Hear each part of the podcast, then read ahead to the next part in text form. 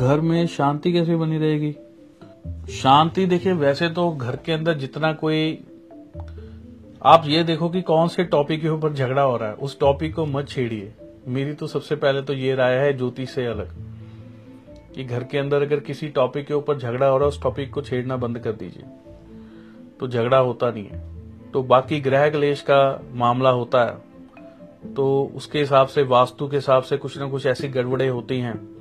मान लीजिए किसी के घर के अंदर चूल्हा गलत जगह पे रखा हुआ उन्होंने, उस वजह से क्या होता कि उनके घर में बर्तन कम बजते हैं, ता, वो झगड़े से एक दूसरे के